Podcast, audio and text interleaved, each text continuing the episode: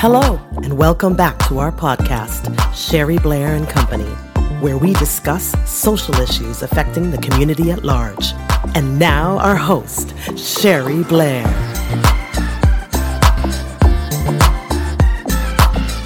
Hello, hello. This is Sherry Blair bringing you a daily dose of positivity. We are in month nine.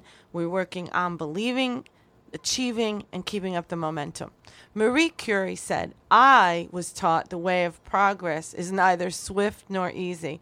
You know, in today's fast paced world and technology and information at our fingertips, we all seem to have forgotten about the, the notion of hard work and that if we are going to achieve something and and really be great at something, we've got to put the time in and it's not an easy process and it doesn't happen overnight. So get that out of your head.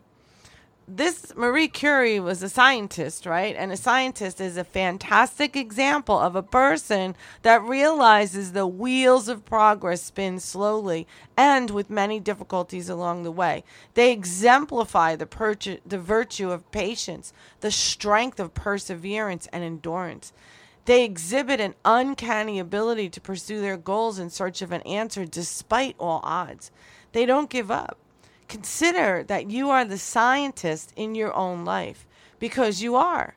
It is all about trial and error, learning and growing, waiting patiently, and getting back to work again. How can you embrace these qualities in pursuit of your own goals?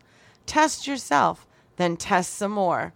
Allow the process to unfold. And by all means, please share it with us. We would love to hear what you're going through, how you're overcoming, how you're dealing with the challenges, uh, you know, and that's all a part of it. So share with us. We really can't wait to hear from you.